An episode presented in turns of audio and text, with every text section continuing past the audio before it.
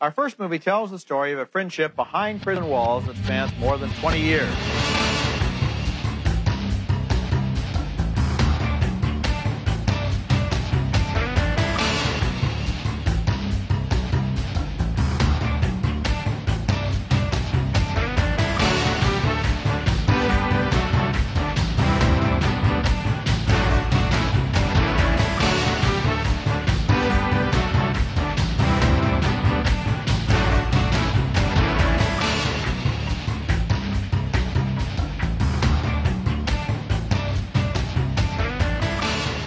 Bienvenue à un épisode spécial de Middlebrow Madness, un podcast cinéphile. Je m'appelle Derek Godin. This spell makes your little friend a big friend. You will need the following items for this spell pen or pencil, paper, casting instructions for make your penis big. Write on a piece of paper, mighty water, hear my plea, add number of inches to my penis, size or girth. This may, this is my will, so mote it be. After this, oh, masturbate in the paper and flush it down the toilet. Good lord. I like how you tried to throw me off there, Derek, but I don't worry. tried so hard, but I didn't get far at all. At the end, it doesn't even matter. But yeah, so if you want to make your penis big, I feel like I, that's so simple. I've done that on accident.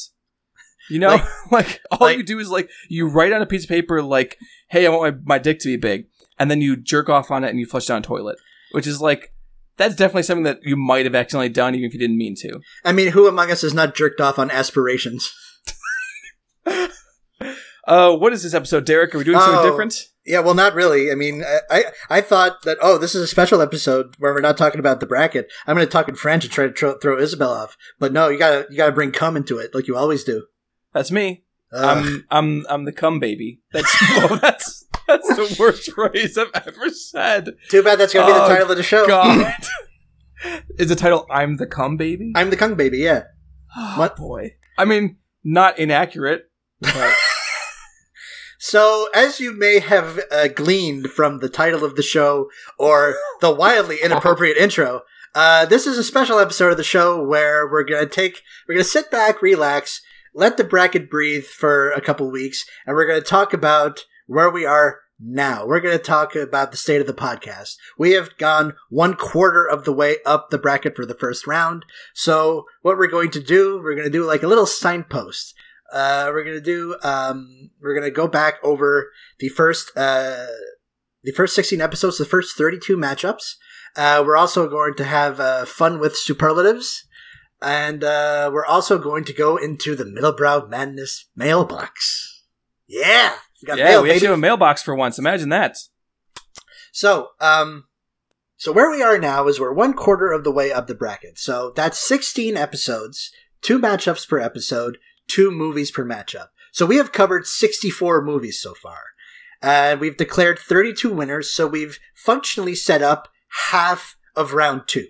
No, that's not how that works. We Nope, not at all. We've we've we functionally set up a fraction of round two. Um. So maybe uh, so I got the bracket open. We'll just I'll, I'll just tear through these real quick, and uh, after that we'll assign some superlatives and we'll uh, have some fun in the mailbag. How's that sound? It sounds delightful, Derek. Okay, so we are uh, our first episode. We were but wee babs when we started this. We weren't riffing. You weren't distra- You weren't derailing every episode like right from the jump. Uh, uh, 86 seed Clockwork Orange defeats a 171 seed Cool Hand Luke. Um, not really a whole lot to say there. 43 seed Back to the Future defeats 214 seed Butch Cassidy and the Sundance Kid not a great showing for uh for Paul Newman at the start, who would end up becoming, I guess, kind of a patron saint of the podcast, one of the patron saints of the podcast. Because we've spent a non-zero amount of time on this show saying how fucking how fucking dreamy Paul Newman is. It's it's an important part of our mythology. Yeah, it's an important part of the lore how how uh like we've we've discussed we've discussed him and Robert Redford in tandem. We've discussed how how dreamy these guys are. but not not an auspicious start for them because the first two movies starred Paul Newman, one of them had Robert Redford, and neither of them went on. So anyway, LA Confidential, uh, the 107 seed losing to Wolf of Wall Street, the 150 seed. Um, sure, fine. I mean, Wolf Wolf of Wall Street is like I talked in the last episode about like uh, the um, the Venn diagram of like hot couch movies, uh, movies that dipshits find aspirational, and uh, dorm room movies. I think that fits two of the three. Yeah, absolutely. Um, I, I haven't seen many Wolf of Wall Street posters in my day on on, on dorm walls because I'm not in college. Uh, let's see. Uh, seven defeated by Paper Moon. This is one of mine. Yeah, when you, it hurts a little bit, but you know, Paper Moon was Paper Moon was fine. Paper I Moon. won't, I won't detest having to rewatch it. Yeah, the thing with uh, Paper Moon is like, I, I have, I admit that I have kind of a, a, a, a strong affinity for it. And on the surface, it's like, why the fuck do you have an affinity for this? This is almost a nothing movie. Ah. I just really like that fucking movie. It's like, it's one of those, I was I was waiting for like the the revelation, be like, oh, I was actually friends with. With, with Ryan What's her O'Neal. I was gonna say um, Scout Taylor Compton, which is not right, Do you mean even a little bit. Tatum O'Neal? yes, Tatum O'Neal. Thank you. Fucking hell. Um, no, I just I just really like that movie. It's like one of those movies that I can't explain why I like. I just really, I just like really like it. Uh, Braveheart, uh, over uh, over into the wild, which One of our least good matchups, kind of like, like like movies that both have very serious problems with. uh, and like you know we have to like we we say it over and over again. We're gonna have to contend with the specter of a lot of bad dudes in this in this show, and a lot of the times like bad dudes making good movies because it's easy to be like, man, not only is this guy a fucking sex pest, he's a dog shit director, but like you had made the observation. I remember Yeah, it's like it's really It's really easy to dismiss Morgan Spurlock for sure. being both a sex pest and potentially one of the worst directors of all time. But when you've made Braveheart, Braveheart's a pretty fucking good movie. I really like Passion of the Christ. I think that Apocalypto is a masterpiece. yeah, But- still love those Mad Max But- movies. Lethal Weapon Yeah. is like, and even like like I am going to watch Dragged Across Concrete. I will get there. I mean, I don't feel good about it, but I am going to get there. But you re- really love like what's his name, Zahler. Uh, I like. I, I thought. Uh, yeah, S. Craig Zahler. I liked Bone Tomahawk. I think uh, Brawl in Cell Block ninety nine is a masterpiece. um. Uh, I specifically didn't watch Brawl's Brawl in Cell Block, whatever it is, 39, 69? 99. 99. No, close Br- enough. Brawl and Cell Block 69 Cell is something else. 69 is a very different movie. Um, Different but movie. isn't it like three hours long or something like that? Well, here's the thing. Let, we're gonna, so, welcome to our Craig Zahler cast. Um, the thing with Craig Zahler is that all of his movies are fucking long and like, like just And that was Are very that was the deliberately big problem I had with uh, Bone Tomahawk. Bone Tomahawk. I thought it was way too long. Well, this is this is even more kind of a slow burn descent to hell, and the hell in question is the prison industrial complex, and also uh, Udo Kier plays an evil abortionist. So, Oh, I didn't. Yeah. Hmm. no, I'm pu- intrigued again. it's pulpy as shit. It is gnarly. It is real gnarly. Okay. We can't keep doing this every every single one of these matchups because No. otherwise it's gonna take six years. So That's true. Um, next, So what else have we got? Oh yeah, uh, speaking of ba- uh, well, not uh, uh, uh, Unforgiven defeats Bridge on the River Kwai. whoa, you, you skipped one. Did I skip one? Oh yeah, uh, yeah. I think Yeah. that uh, Cinema Paradiso defeated by a Million Dollar Baby. Yeah. Then Unforgiven over Bridge on the River Kwai. Uh, Lord of the Rings. Is this Fellowship? Yes. Uh, Fellowship uh, over Annie Hall. And uh, I think. God. I mean, listen. Ah, bad dudes, man. Um, three idiots. I think. I think if Middlebrow Madness has lore, it starts with three idiots because not this is like a first this is a movie of firsts this is the first movie from india that we covered on the show this Mhm. is the first use of a veto uh, because because like we didn't know anything about this movie coming into it and i I watched literally it never heard of it. and i can and i watched it flabbergasted by it and what but what flabbergasted me the most is that isabel adored this movie enough to use a veto on it Over Buster Sherlock Keaton. Jr., Buster which is a great movie, Awesome an incredible movie. film. But no, Three Three Idiots has Rancho has wormed his way into my heart. like uh, like we talked about how paul newman is one of the patron saints of the pod aamir khan is one of the others yes. um so what a Mount Rushmore that would be. it's wild um modern times over uh like not only that it robbed it robbed us of a uh keaton chaplin matchup because the next one right after that was modern times over maltese falcon Uh, the Mads, Mik- uh, Mads Mikkelsen vehicle, The Hunt Over the General. Buster Keaton not doing really well. Shut out of the fir- of the second round completely. Yeah, yeah, and uh, I, I fear it's going to happen to the homie David Fincher. Um, Spirited Away over a Wednesday, uh, Ghibli very well represented, and it's going to get a couple of movies into round two. I guarantee you. Once upon Oh, a time, yes. Once Upon a Time in America over in the Name of the Father. Uh, Paths of Glory defeated by Passion of Joan of Arc. Uh, what else? Raging Bull in my first veto over Howl's Moving Castle, and one of the more contentious pairings, uh, I Yeah, think, I- between me and you. I don't care for that film. Um, but you know that's the rules of the podcast. I agreed to this, so I have to fucking watch Raging Bull again. But you know, may- maybe I'm genuinely here. ma- Let me be totally genuine. No irony for a second. I hope that in the second time I see what other people see in it. I don't think I will, but and I, I at least hope that I don't have to have a knockdown drag out fight over the next winner, Winter Light. Like, all I have to do is think that Raging Bull is better. And Yes, it moves on. and I'm already like upset. like I'm preemptively upset over the fact that that will probably happen. Actually, here's the thing that I don't know if we've established on the Middle Middlebrow Madness tablets. Can we use a veto? What happens if you use a veto on a ringer? You can't. You can't. You cannot. We it, it- unless unless both of us unanimously agree that oh ringer moves to the next round, it's got to be cut. Otherwise, this whole thing would just be ringers by the final rounds. That's all it is. yeah, it's going to be. Uh, it's We, to be. we got to 2000 make it tougher for our babies.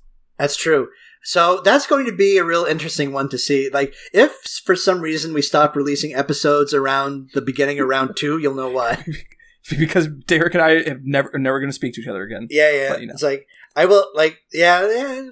Uh, uh, like Stars on Earth, the second Aamir Khan vehicle uh, in our bracket, not as successful because it lost out to Tokyo Story, even though it was the favorite. Yeah, Uh, but I skipped uh, Schindler's List uh, uh, being defeated by Winter Light, your your first ringer. Mhm. So then we have Like Stars on Earth defeated uh, by Tokyo Story, Whiplash defeated by Prisoners, and one of the more ah, Prisoners is such a weird movie. I've not stopped thinking about it since we talked about it. Maybe it's secretly masterpiece. Probably not. Most of It's the movie not. doesn't fucking work at all. But No, that, it's mo- interesting. that movie is like comically lugubrious. But um, but but l- l- the first the, the christening of the dungeon movie, even if Seven was definitely our first dungeon movie. oh yeah, definitely. Um, yeah, the du- like the dungeon movie is like uh, we can't attribute a face to that, but that's also definitely part of the lore. Um, uh, a separation defeated by the Elephant Man. Um, actually, you know what? I, we're, we're, I'm, I'm not going to be talking about this. Is not like I don't have any negative superlatives, but I think if we had most overrated movie, I think a separation might be it that we've covered I so think far. I, I'd agree. uh, like, seven, um, I like I was expecting to go into that movie loving it because I, I love Iranian films. I've heard nothing but incredible things about that movie, but mm, didn't work for us. it was. It, it was a good movie. It- it- but it kind of lost me the more it kept going on. Yeah, But uh, in any case, uh, and uh, in in the next one, I think we have probably the most lopsided matchup that we've had in the first uh, in the first part of our bracket. Uh, Seven Samurai easily handing, uh, handling Gangs of Wasseypur. our most lopsided non-ringer. Yeah, our one, most 'cause, uh, lopsided non ringer. because Winter Light uh, was definitely more lopsided than because that was number six versus number one hundred and fifty yeah, something. fifty Not necessarily in terms of seed, but definitely in terms of quality. certainly, certainly. This is one that I'm still pissed off about. Okay. your name defeating Gone Girl. Not that I don't think that your name is great because it is. or was that no, no, no, no. agreed upon? I think that was agreed upon. I think um I think there was some attempt at metagaming and I told myself I don't yes, think yes, yes, yes. I, I don't think I I don't think I like my thinking was you were going to use a veto on it more than I wanted to use a veto on Gone Girl. And I don't know how that shook out, but Oh, I, remember, it- I remember what happened. I I basically made you keep talking about it until you decided to just give it to me because if you, I was waiting for you to use a veto so I could use a veto against you and we could go and use all of our vetoes. Right, you wanted to use the nuclear option, and I was like, no, Yes. I mean, we're only one quarter of the way up. Um, but yeah, because I, don't want David Fincher to get shut out, and I think he might. We'll see. We'll see. Um, but Your Name is a phenomenal film. I don't know how well it's going to do against Apocalypse Now, which I is do. the film it's against. but We'll I mean, I know we'll you do.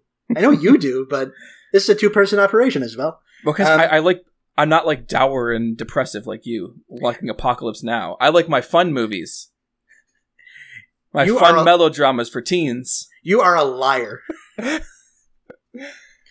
Um, but yes, Apocalypse Now beat Before Sunrise. Thank God. It beat before. Sun- I mean, like, I mean, I'm I'm the the Linklater booster on the on the pod. Uh, I mean, Apocalypse Now is a better film in almost every way. yes. I mean, that's not that's not that's just, that's just facts, you know.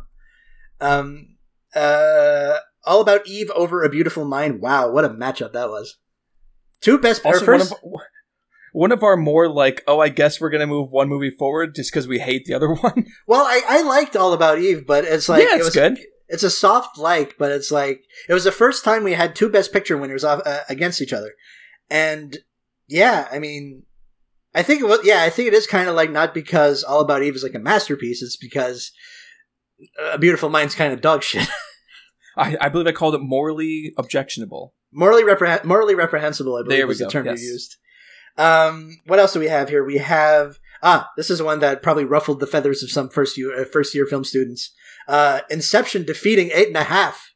Which I stand by. I agree. I still think I, that's true. I, I still think that's correct. I still think that just by like the slimmest of margins, I think that's correct. Like, and Fellini got his due later on, so yeah, can. having seen Nights of Cabiria afterwards casts uh eight and a half in a slightly different light, I still think Inception edges it out just a little bit. Yeah. agreed. Uh, Full, oh, this was tough for me. Uh, Full Metal Jacket defeated by Fargo. I think that's our most evenly matched matchup of two movies that are both masterpieces. I think so because I think those are both five star movies for me. Yes. Uh, City Lights defeating Monsters Inc. Uh, the Sting being defeated by No Country for Old Men. So for for the amount that we talk about Redford and Newman, they're only one like like Newman's only one for three God, well, that's that's rough. because the Sting's great, but it's no No Country. The. Sting is a great movie. Yeah. Oh well, you know.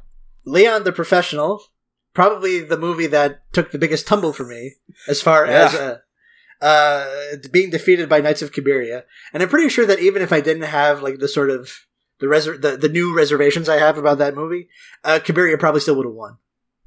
Then we have uh, Dark Knight Rises defeated by Andrei Rublev, uh, Wall E defeated by The Truman Show, um, Chinatown winning over The Great Escape, and Perfect Blue defeating Godfather, uh, Godfather Part Two. Suck it, boomers.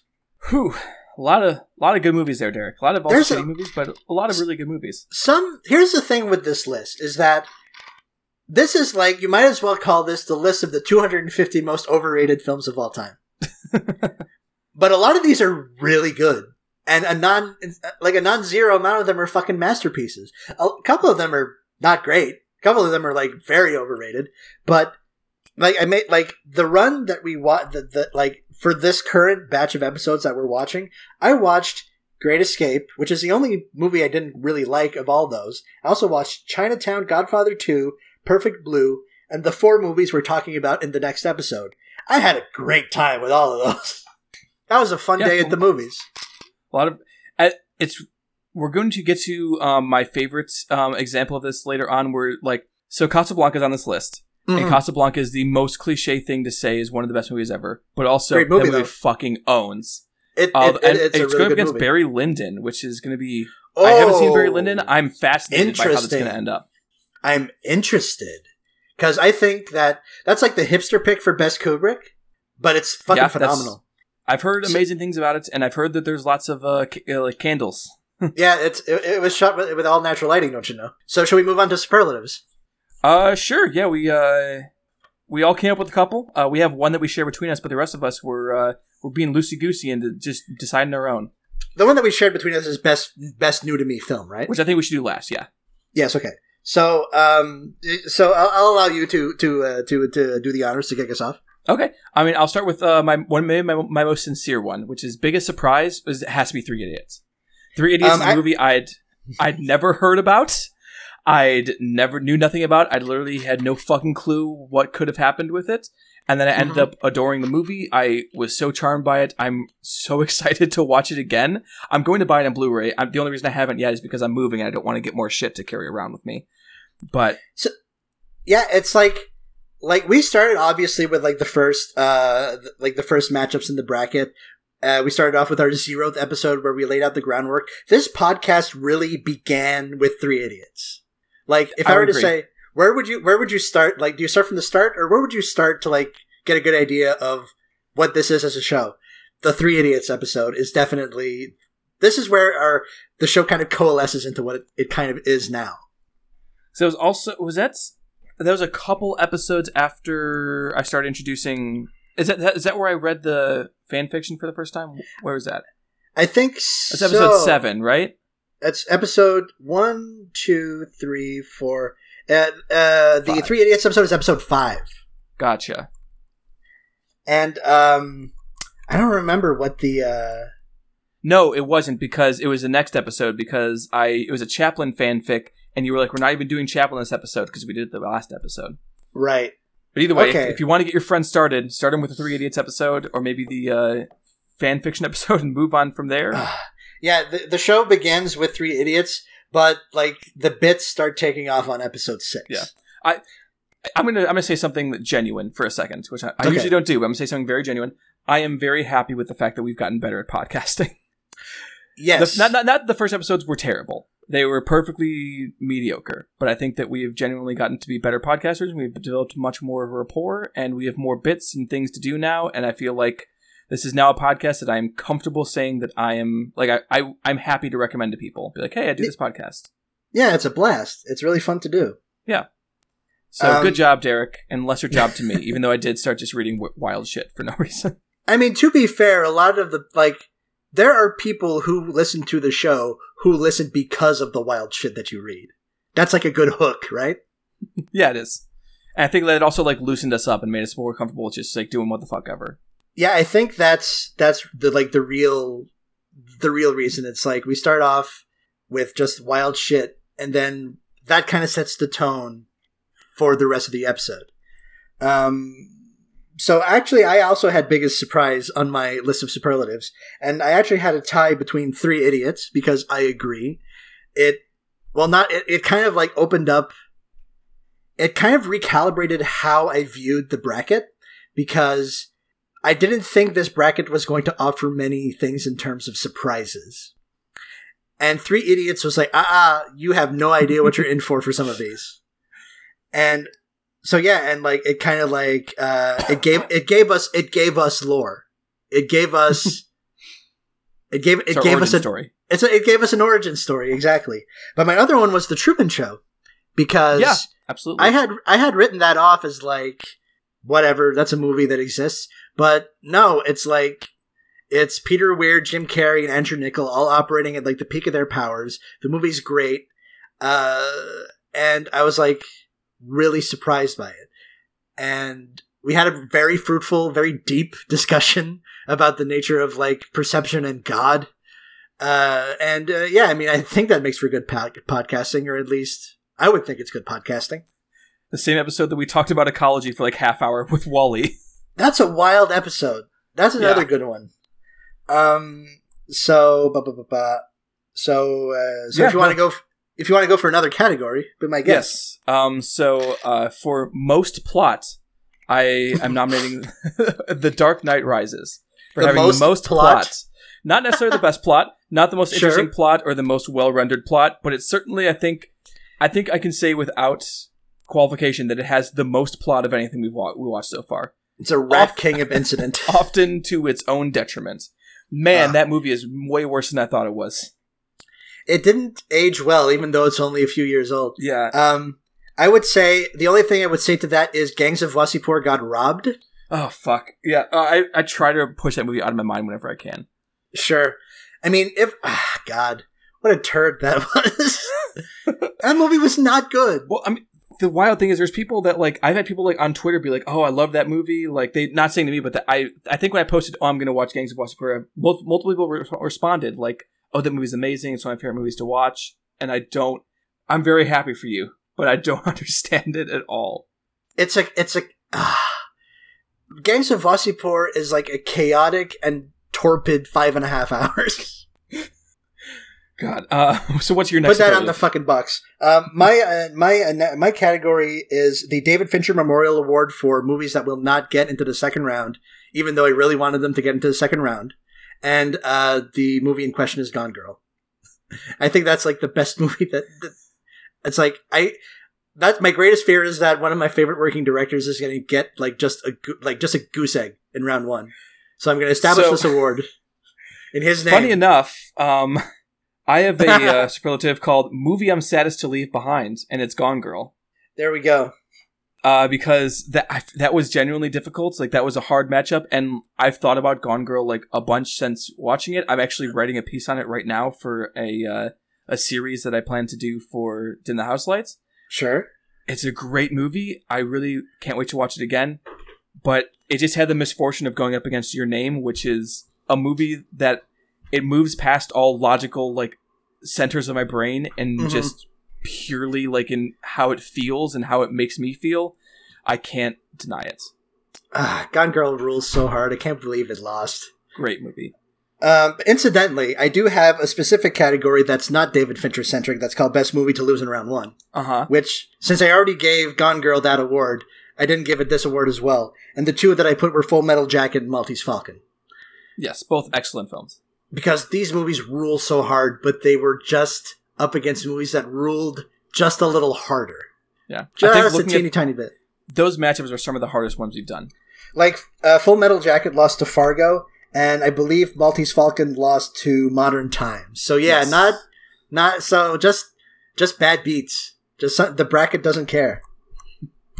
which is part of the fun of doing it this way because if we were just I, if we were just to do this like here let's choose let's watch all these movies and choose which ones are the best those movies would all make it way past like where they are right now. But hmm the bracket never lies right? The bracket never lies, um except so except for when shit loses in round one due to like a weird technicality. I, I think we both have one superlative besides the final one right? Left? Yes, okay so mine was a film that most maybe want to take a shower after watching it which goes to Prisoners? leon the professional Oh, okay, sure. which is Sure. uh ooh boy that's a movie that Yeah. i i have not stopped thinking about but in a very negative way and it's kind of made me reconsider whether i like luc besson at all which is rough because i fucking love fifth element and lucy like two Yeah, those are those are good movies. but man that movie really kind of uh took all the shine off that apple and then learning more about him as a human being uh, it's it was bad news i'm not happy about it and i'm yeah yeah rough rough stuff I just realized that one of my superlatives uh, is a movie that we haven't covered yet. Nailed so um, I Best am movie going we to have haven't covered yet.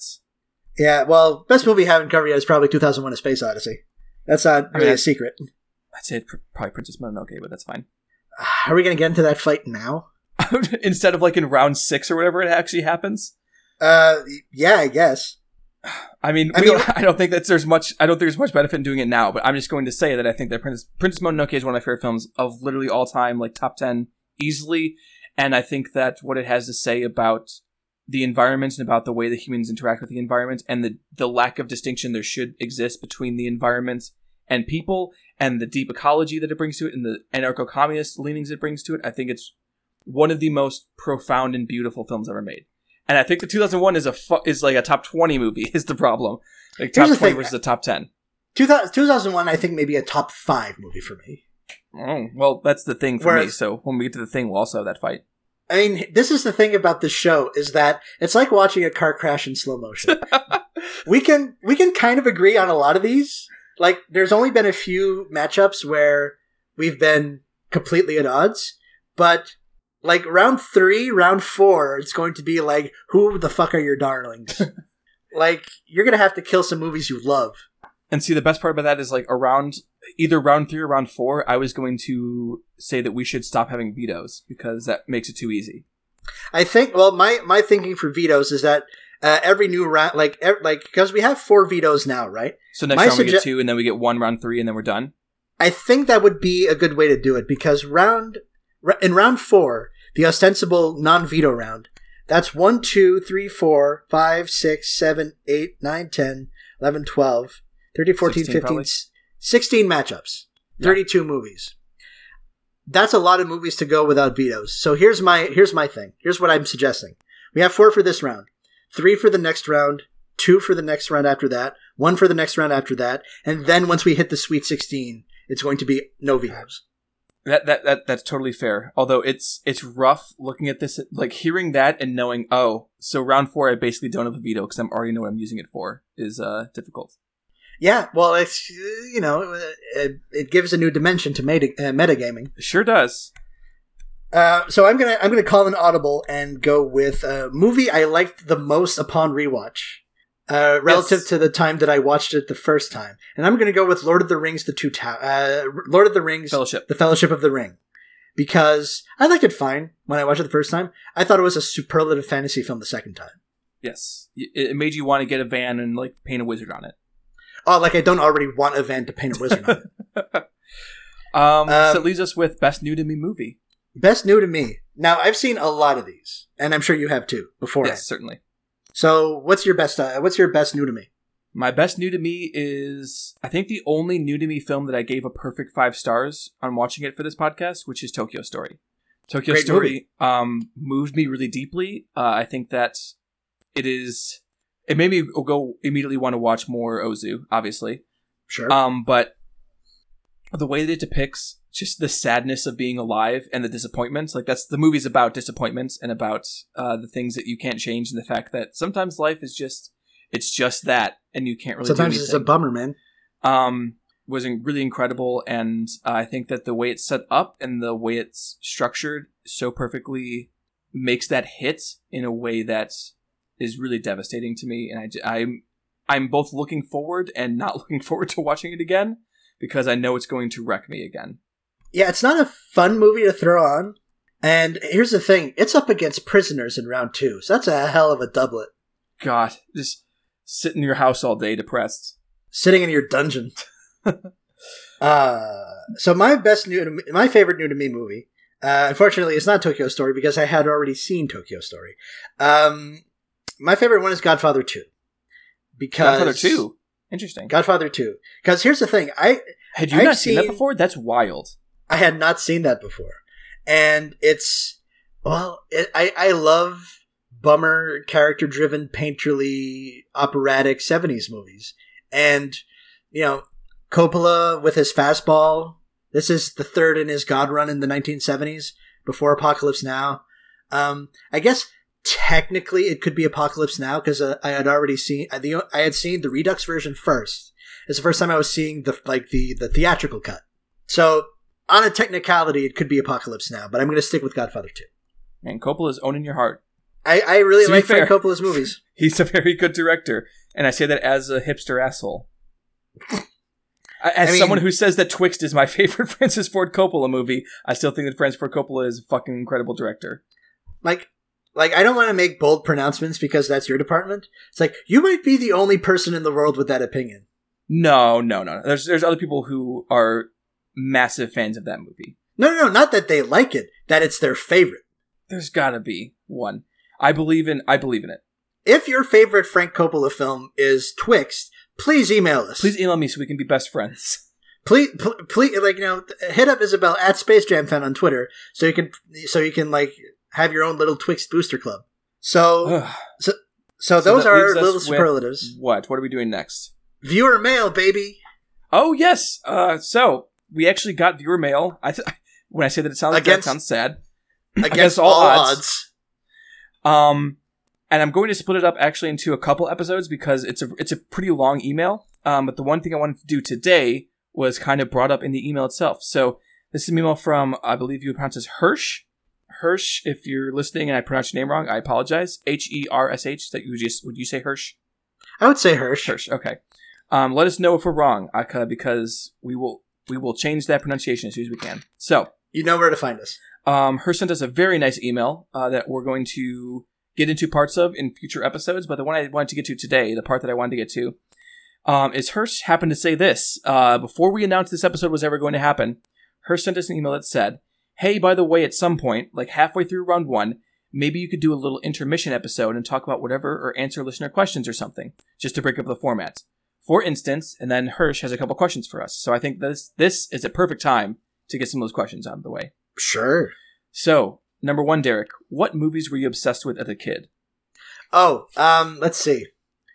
Uh, my mom was pretty dutiful about buying us those Disney clamshells that they kept releasing as movies came out. So like pretty much everything Disney made between like 1991 to 1999. So roughly between Beauty and the Beast and Mulan, I was pretty dutiful about watching. But like I got Were into you a some. Hunchback stan? Uh, I liked it. Uh, I was not uh, hip to the problematic elements of it because I was a dumb shit kid. um, but no, no, from like yeah, everything from like Beauty and the Beast to like Mulan, which I think is ninety one to ninety nine. But I had um, I had some weird ones. Like some of the movie, like okay, uh, like during my like late, like in my tween, early teen years, uh, my uncle had given us a bunch of his VHS collection, but my uncle isn't exactly what you would call a cinephile. so we'd watch a lot of like Grease 2 and Mannequin and Howard the Duck. I've seen God. Howard the Duck like I've seen Howard the Duck like 20 times. I don't really have an made Derek the man it. he is today. But like I also watched um I also watched a lot of the Don Bluth movies, like the late Don Bluth movies like Pebble and the Penguin and Anastasia and stuff. The classics. Um, O- Only the best. classics. And uh, I watched the um, fuck the um, I think it was a DreamWorks movie, The Road to El Dorado. Remember this?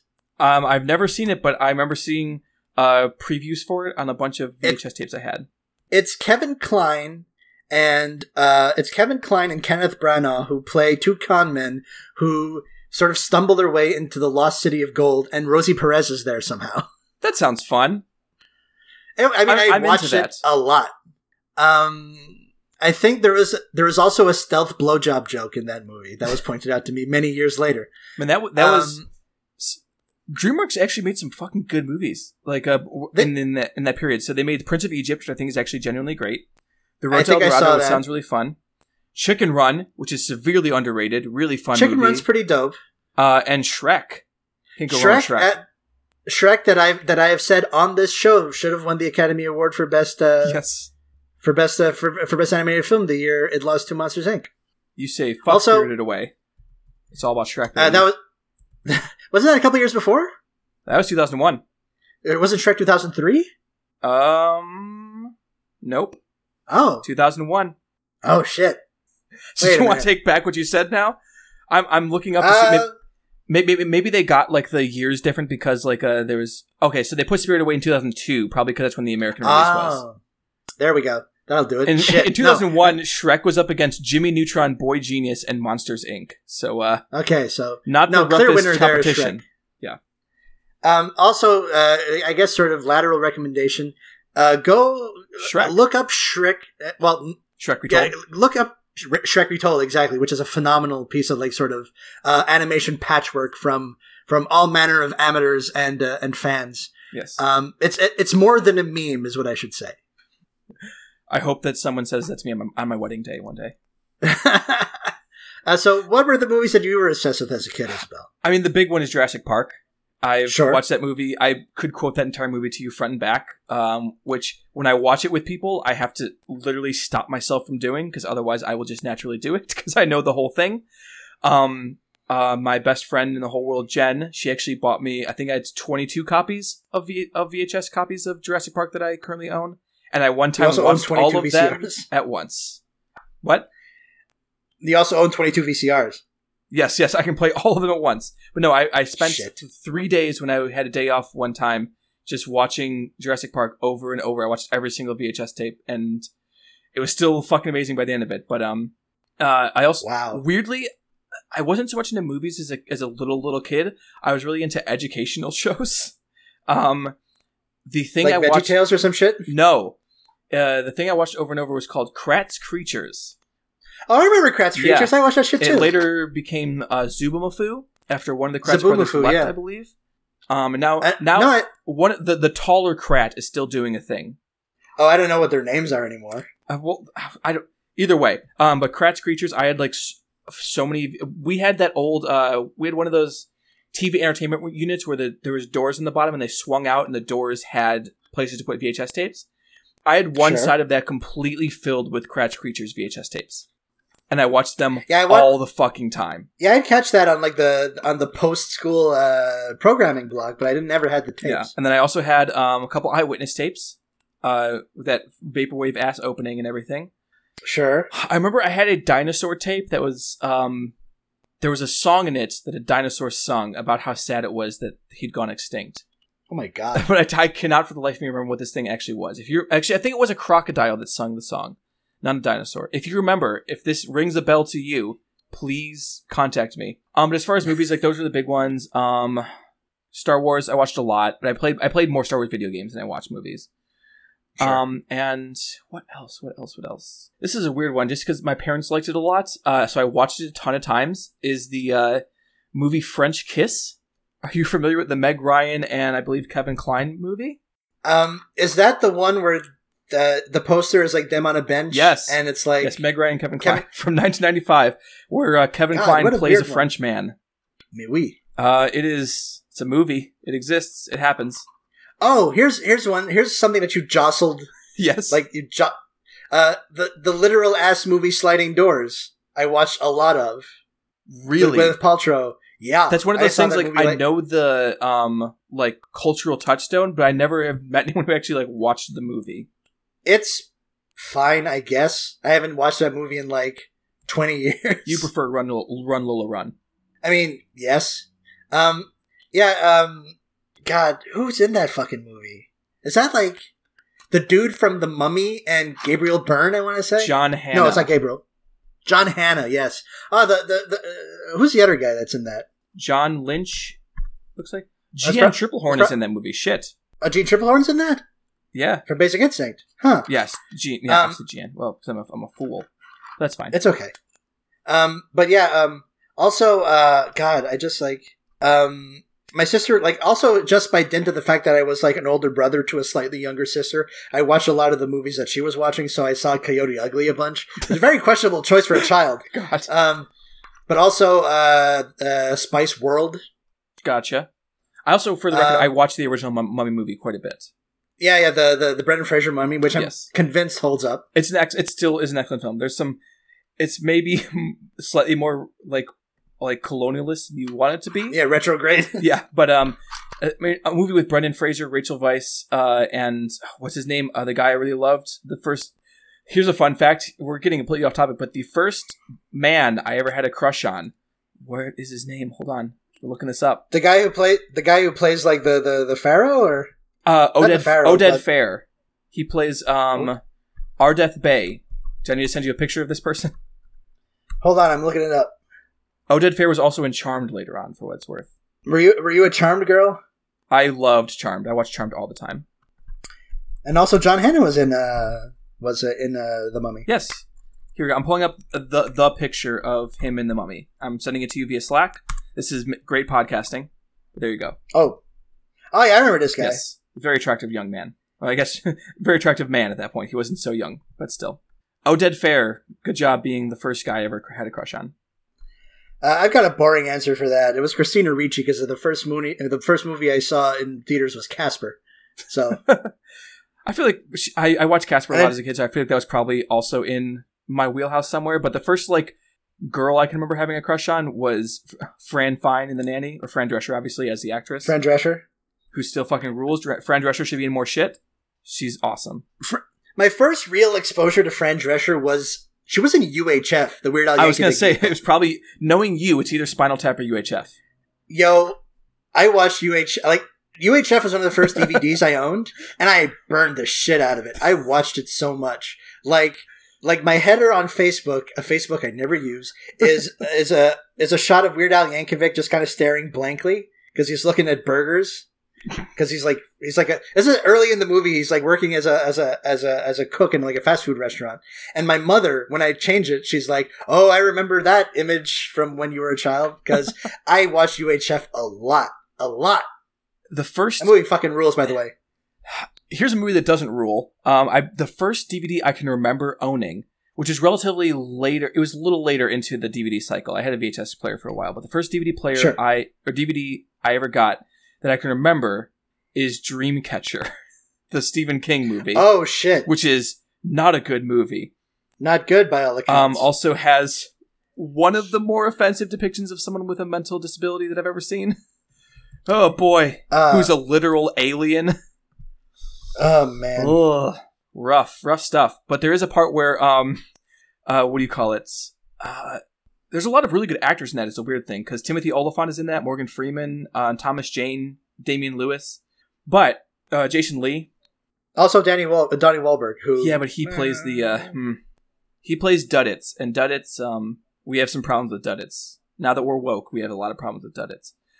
they put the word "dud" in his fucking name. Yep. But there's this is more important. Um, Timothy Olyphant at one point um gets an alien who like drills into him him through his asshole. Oh right. Oh god, Yeah. that seems that seems uncool. It was a good. It's I'm I was, I'm just about to say it's a good movie. It's not. Uh, but I mean, as a kid, I liked I, li- I love Stephen King. I like the fact that they were weird ass aliens and there was a lot of gore in that movie. So Mhm. I was like, yeah, this is this is for me. Also, Morgan Freeman says the fuck word in it. So Uh, oh yeah, uh, my favorite actor growing up was like like like like many young men my age uh, was Jim Carrey. So that God run between Ace Ventura and like uh like I guess I guess Liar Liar. My parents hated Jim Carrey, so I never like saw any of his movies. So I never had an affection for him. Um, it was they also didn't let me watch The Simpsons. I remember specifically, but yeah, I, I, I, got remember that a same specific story about that though. Is like the reason I couldn't watch The Simpsons was because my mom saw like part of an episode one time, and she saw Bart steal money from his mom's purse, and she was like, "Nope, that's not a good movie. It's not. It's not a good show for you to watch." So I never watched The Simpsons until I was like twenty one. And hey, if you've never watched The Simpsons until you're like 21 years old, it's a very bad TV show, even the good episodes, and I will stand by that opinion. Futurama is great, but The Simpsons, there's never been a good episode of The Simpsons. That's probably the hottest take you've had on this show. Probably, yes. And uh, to be fair, I haven't seen every episode of The Simpsons, but like I've seen the monorail one that everyone shits their pants over. I think it's bad. I think it's like not funny, and I like Phil Hartman a lot, but it's still like not funny. I think it's pretty funny. Okay. I mean, I, I, I can't judge too much. Like I said, I love Futurama. I watched Futurama so much that I ended up memorizing the commentary because I watched it with the commentary on. yeah, Futurama rules. Uh, did you ever get to watching Disenchantment? Um, no, because it looked very bad. Uh, so yeah, Jim Carrey. So Yes, so yes, yes. my favorite actor. Watch all of those movies. Dumb and Dumber was like the funniest shit. But what you're saying is that your fa- your your your uh, family, much like Tommy Lee Jones, did not sanction his buffoonery. yes, that is. This is a no buffoonery household. Although we did watch, um, what do you call it, Buckaroo Banzai, and that's there's a lot of buffoonery in that movie. There's a lot of buffoonery in that movie. I feel So like- that was a I long like- time spent on that question. That- I feel like that movie kind of like destroyed my brain as a kid and made me the pretentious piece of shit I am today. Which is weird because I wouldn't qualify that movie as being pretentious. But it's a it's a cult movie. It's a it it's a, it's a movie for specific tastes. Let's say It's an it's an odd little. it's odd it's, little it's like growing up on like uh like it's like growing up on Lutefisk. You know what I mean? Sure, a very a very, a very midwestern thing. yes. Um. Yes. We spent a long time on that on that one question. So there's two more questions. We're gonna go through them a little quicker. I think. What are your favorite film scores?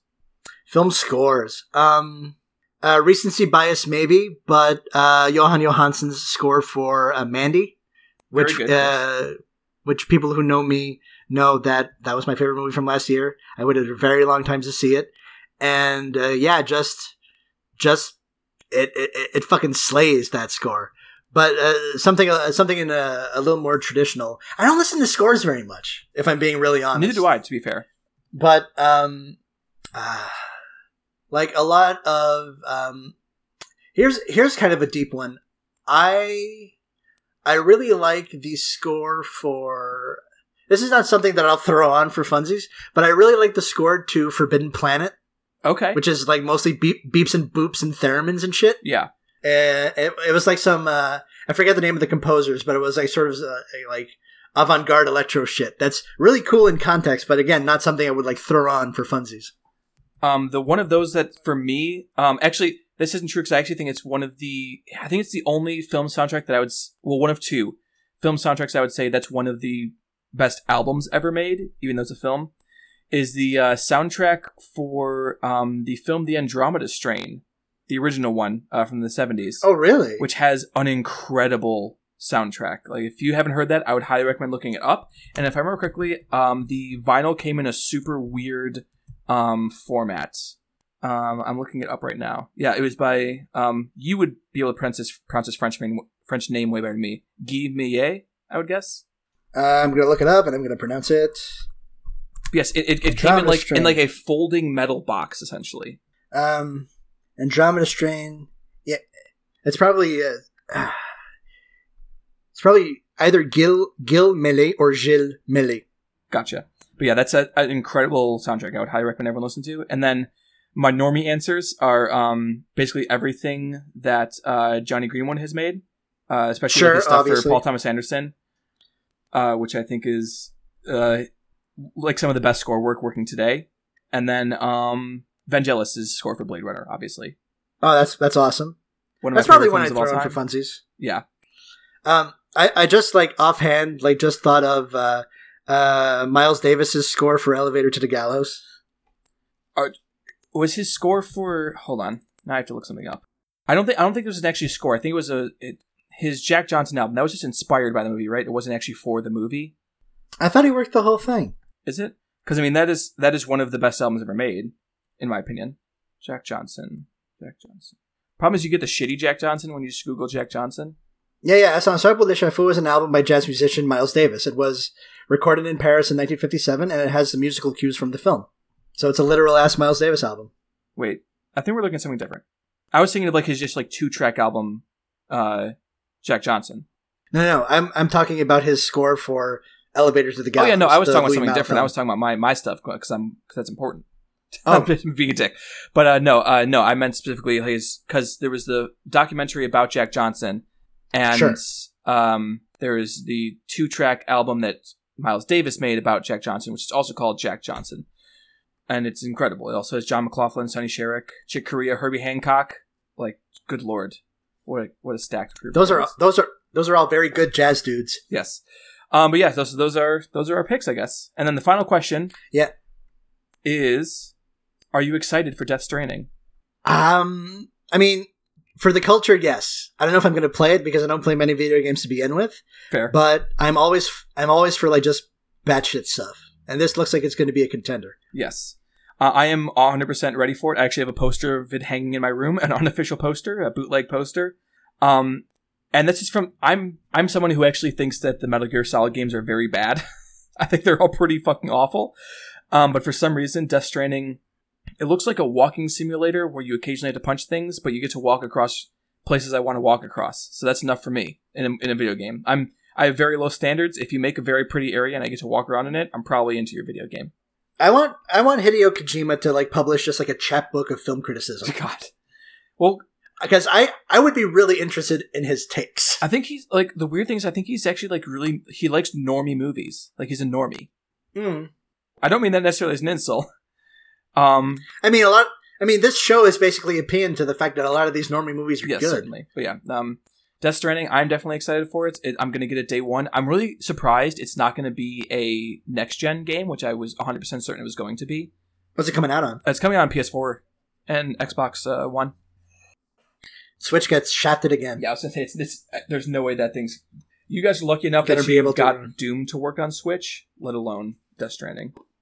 My my my big game that's coming up is going to be Animal Crossing: New Horizons in March. And there's so many That's good my big thing. games. That's what I'm looking forward to. There's that Animal Crossing. I need to buy a Switch because I need to play new Pokemon. Because yeah, Wooloo.